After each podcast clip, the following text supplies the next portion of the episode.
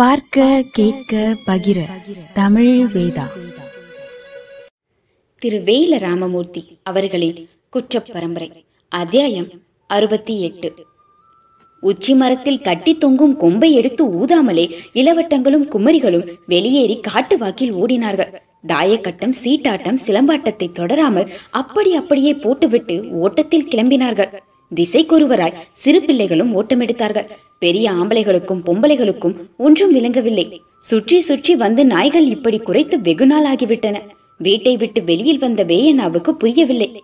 ஏ நில்லுங்கப்பா.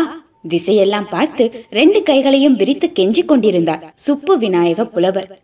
பெருநாழியிலிருந்து ஏடுகளையும் எழுத்தாணிகளையும் சுமந்து வந்திருந்தார். வேயண்ணாவுக்கு சிரிப்பு கிளம்பியது.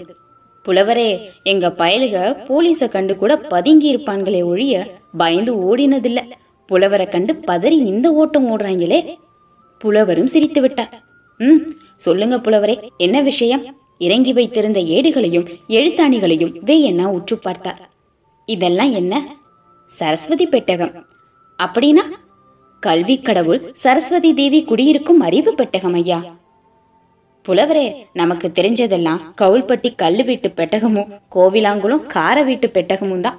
இருவரும் பேசிக் கொண்டிருக்கும் போதே பதறி ஓடியவர்கள் எல்லாம் மெல்ல வந்து கூடினார்கள்.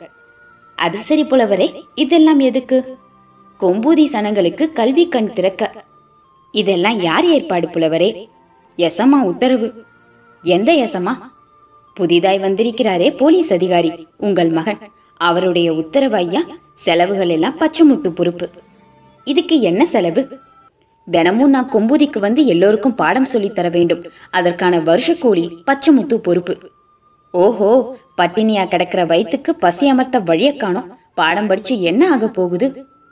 என்ன ஐயா அப்படி கேட்டு விட்டீர்கள் வெள்ளைக்காரனுக்கும் மேல் ஸ்தானத்தில் உங்கள் பிள்ளை வீற்றிருக்க காரணமே இந்த பாடமும் படிப்பும் தானையா உண்மைதான் உண்மைதான். எல்லோரையும் ஒரு சுற்று பார்த்த வெய்யண்ணா புலவரே இப்போ நாங்க என்ன செய்யணும்? என்றார். இந்த வேப்பமர நிழலில் எல்லோரும் வட்டமாய் அமர வேண்டும். புலவரின் தோற்றமும் பேச்சும் எல்லோருக்கும் வேடிக்கையாய் தெரிந்தது. சிரிப்பு வேறு ஒரு பக்கம். எல்லோரும் உட்காருங்கப்பா. எல்லோரையும் பார்த்து வெய்யண்ணா கையமர்த்தினார்.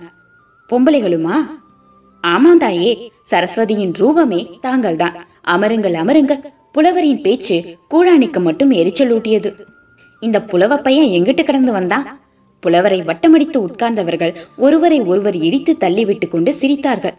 வேயண்ணா மட்டும் ஓரமாய் நின்றார். முதலில் கடவுள் வணக்கத்தில் இருந்து துவங்கலாம். நான் சொல்ல சொல்ல எல்லோரும் சொல்லி வர வேண்டும். புலவர் ராகம் போட்டு பாடினார். ஓம் சக்தி ஓம் சக்தி ஓம். பராசக்தி பராசக்தி ஓம். ஒரு புள்ள கூட வாய் திறக்கல. திரு திருவென முழித்தார்கள். ம் பாடுங்க. வெட்கப்படக்கூடாது. புலவர் மறுபடியும் ராகம் போட்டார். ஓம் சக்தி ஓம் சக்தி ஓம். பராசக்தி பராசக்தி ஓம் சிறுவர்கள் மட்டும் வாயை திறந்து வேக வேகமாய் பாடினார்கள். ஓஞ்செட்டி ஓஞ்செட்டி ஓம். பரசட்டி பரசட்டி ஓம்.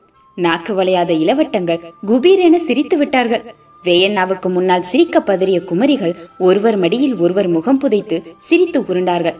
வேயண்ணாவுக்கே சிரிப்பை அடக்க முடியலே. எஸ்டேட் கிணற்று தண்ணீருக்குள் துருவன் பெஞ்சாதி ராக்கு தான் கொண்டு வந்த லா தான் கொண்டு வந்த வாளியை லாத்தி லாத்தி போட்டு இறைத்தாள் ராக்கு இறைக்க இறைக்க அருகில் நிற்கும் சிகப்பி நிறைவாளியை வாங்கி வாங்கி பானை குடங்களை நிரப்பினாள் கிணற்றின் கிழக்கு புறம் நின்று இறைத்துக் கொண்டிருந்த தலையாரி பிஞ்சாதி வீரசுத்திக்கு கண்ணெல்லாம் வயிறெல்லாம் எரிந்தது. பெரும்பச்சேரி பொண்ணுகளை நிமிர்ந்து பாராமல் இறைத்துக் கொண்டிருந்தாள் குடிக்கிற தண்ணி தீட்டுத்தான். என்ன செய்யறது கால நிலைமை சரியில்லை. கச்சேரிக்கு வந்திருக்கிற புது அதிகாரி போட்ட உத்தரவு. வெள்ளைக்கார அதிகாரியும் வெளியூர் அதிகாரியும் போடாத உத்தரவை கொம்பூதிக்கார பய போட்டுட்டான். தகப்பன் நினைச்சத மகன் நிறைவேற்றிட்டான் வீரசுத்தியின் முகக்குறியை ஜாடையாக பார்த்த சிகப்பி அடியே ராக்கு புண்ணியவான் வேயண்ணா மகன் இந்த ஊருக்கு போலீஸ் அதிகாரியா வந்தது சில பேருக்கு பொசு புசுன்னு இருக்குது. கிணற்றுக்குள் விட்டெறிந்த வெற்றுவாளி வீரசுத்தியின் வாளியில் போய் இடித்தது. அடியே பெரும்பச்சேரிக்காரிகளா என்னடி ஆமா ஆமாதாயி உழைச்சி சாப்பிடுற கூட்டத்துக்கு வாலி நீளுது. உட்கார்ந்து சாப்பிடுற கூட்டத்துக்கு வாயி நீளுது. உங்களை சொல்லி குத்தமில்லடி இந்த ஊருக்கு கச்சேரியை கொண்டு வந்த கோட்டி பயல்களை வழக்கமாத்தாலேயே அடிக்கணும்டி. கட்டு செட்டாக இருந்த ஊரு கெட்டு நாசமா போச்சு. வாளியை டம் டம் என தண்ணீருக்குள் போட்டார் வீரசுத்தி. பெருநாழி சந்தைக்கடை சனமெல்லாம் வேடிக்கை பார்த்தது. நேருக்கு நேராக பார்க்க பயந்து அங்கங்கே சாமான் வாங்குகிற சாக்கில் நின்று கொண்டு பார்த்தார்கள். அத்தனை கண்களும் பச்சைமுத்து கடையை பார்த்திருந்தன. கடை முதலாளி இருக்கையில் கீரை சட்டியும் சின்ன கத்தியும் தராசு படிக்கல்லுடன் அமர்ந்திருந்தார்கள். ஒரு வியாபார கடையில் எப்படி உட்கார வேண்டும் என்று கூட கீரை சட்டிக்கு தெரியவில்லை. பல மாதிரியாக உட்கார்ந்து உட்கார்ந்து பார்த்தான். எப்படி உட்கார்ந்தாலும் கூச்சமாயிருந்தது. தராசையும் படிக்கல்லுகளையும் மாறி மாறி பார்த்து கொண்டிருந்தான் சின்ன கத்தி இந்த படிக்கல்லு இவ்வளவு எடை என்கிற விவரம் எல்லாம் தெரியல. உள்ளங்கையில தூக்கி தூக்கி போட்டு எடை பார்த்து உத்தேசமா கூட ஒரு முடிவுக்கு வந்த பாடில்ல. கடையை திறந்து உட்கார வச்சுட்டு பச்சைமுத்து போனதிலிருந்து ஒரு நாள் கூட இந்த பக்கம் திரும்பி பார்க்க காணோம். வாங்க ஆத்தா வாங்க தாயி என கும்பிட்டு கூத்தாடும் வியாபாரிகளையே இலக்காரமாக பார்த்துவிட்டு நகரும் சந்தை கூட்டம். புலிக்கருப்பு உடம்பும் கிடாய் மீசையோடும் உட்கார்ந்திருக்கும் கொம்பூதிக்காரர்கள் பக்கம் திரும்புமா? கீரைச்சட்டி மூஞ்சிய சின்னகத்தி பார்க்கவும் சின்னகத்தி மூஞ்சிய கீரைச்சட்டி பார்க்கவுமா பொழுது போகுது. இது நமக்கு தேவையாடா சின்னக்கத்தி என்றான் கீரைச்சட்டி.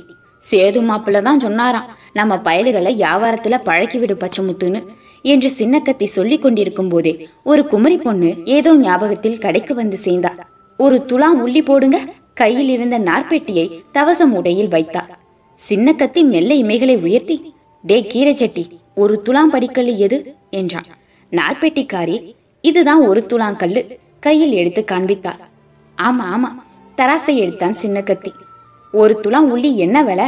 வெங்காயத்தை கையில் அள்ளிக்கொண்டே விலை கேட்டார் ஏன்பா கீரைச்சட்டி உள்ளி என்ன விலை? தெரியலையே.